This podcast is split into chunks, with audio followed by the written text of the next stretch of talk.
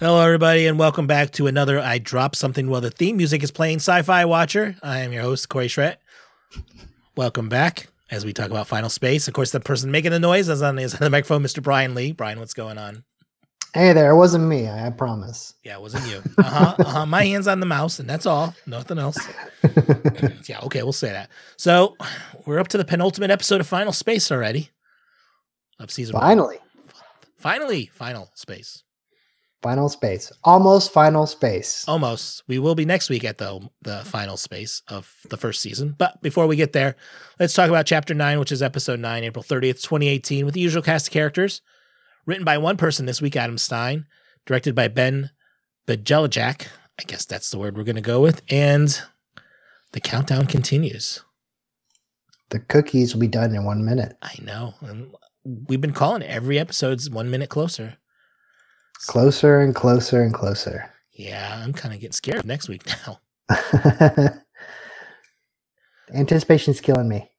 I do love how Hugh says it's an honor to be your friend. That little, little. Did it come out when you said that? No, no tear came out, but uh, I was just, I was like, oh, that's kind of nice that Hugh's not being a, a, a jerk this time.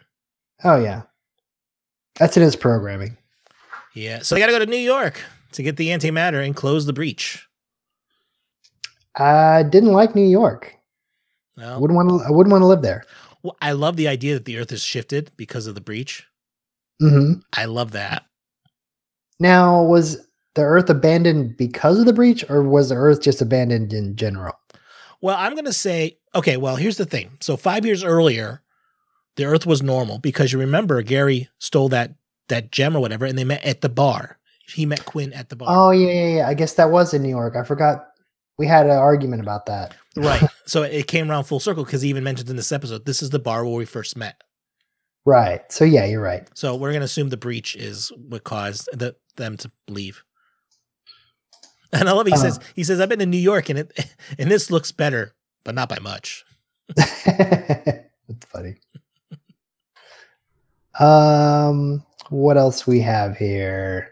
I mean, this one just kind of goes fast and furious. This episode, It does. There's the whole gunfight scene right? And he- during the gunfight, he's trying to ask her out for a drink. that was a little creepy. That's Gary for you. I know we're getting to the end here, but come on, have some class, man. Oh, there might be no tomorrow. You never know. Yeah. And what what did you about- think about the? Oh, go ahead. I was gonna say Kevin, that sob wearing the mech suit. He had one lying around the whole time.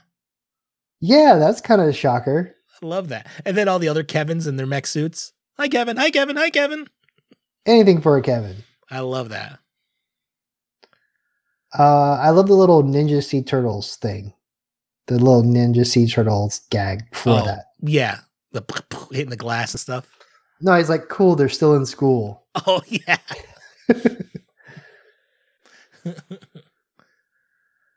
Um, I also like the the Sames being upgraded, even though they didn't last very long. No. Tribor shows up. He's not annoying anymore. S- Just slightly annoying. you know. Not as bad as he was when we first met him. yeah. And I love it that he's in charge of the uh, the resistance. Mm-hmm. kind of scary there. Yeah, he kind of like fell off the map for many episodes. hmm Kind of scary. They, like I said, they met at the bar where they where they where Quinn and Gary first met. They had Mhm. a drink. I, I love the whole bathroom s- scene where there's a guy in the bathroom stall who's been there for five years. That's the one he stole the the, the uh, uniform from. Right. And then he gave him Crino, Cry, Clyrinol. Kreitlinol, I think it was, or something like that. Yes. So I guess it's like kind of like cryogenic is right there next to the Tylenol. I love that. He's like, oh, he's still alive. I'm like, whoa. Been there five years and no one even even looked up, checked on him or anything. That's creepy. Um, and then we also get some underwater base thingy. Yeah, yeah. The surprise underwater underwater secret base, secret underwater base. Yeah, we haven't seen those before. That was a little too convenient. Yeah, And how did they know it was there? That was the other thing. I don't remember how they know. Because I missed that. I, maybe I didn't take the notes on that, but they're like, yeah, we're going underwater because that's where the bomb is somehow. Yeah, I I, I think I don't uh, because they opened some secret underground passage in the bathroom. I, I don't remember exactly how they did that. Yeah. Quinn gets knocked out by rocks, pushing Gary out of the way. Yeah. Have that whole action sequence with, with Mooncake bringing him all the way down to get her. Mm-hmm. That's what I'm saying. It just keeps going. The action keeps going. hmm The whole magma, gravity's uh, basically gone. Earth starts getting sucked up, hmm and the guy in the bathroom finally wakes up. that was quick. Yeah. uh, I'm, I'm imagining he died. I don't know. He started floating, and then we just he goes away. Yeah. Um, yeah, like I said, it then then we're at the end already with Lord Commandus showing up. Yeah, he sends a message. He said he warns the choices have consequences and they've chosen the dark path. And he's not looking too hot. Yeah, and I was wondering, was that because they beat the crap out of him in the past?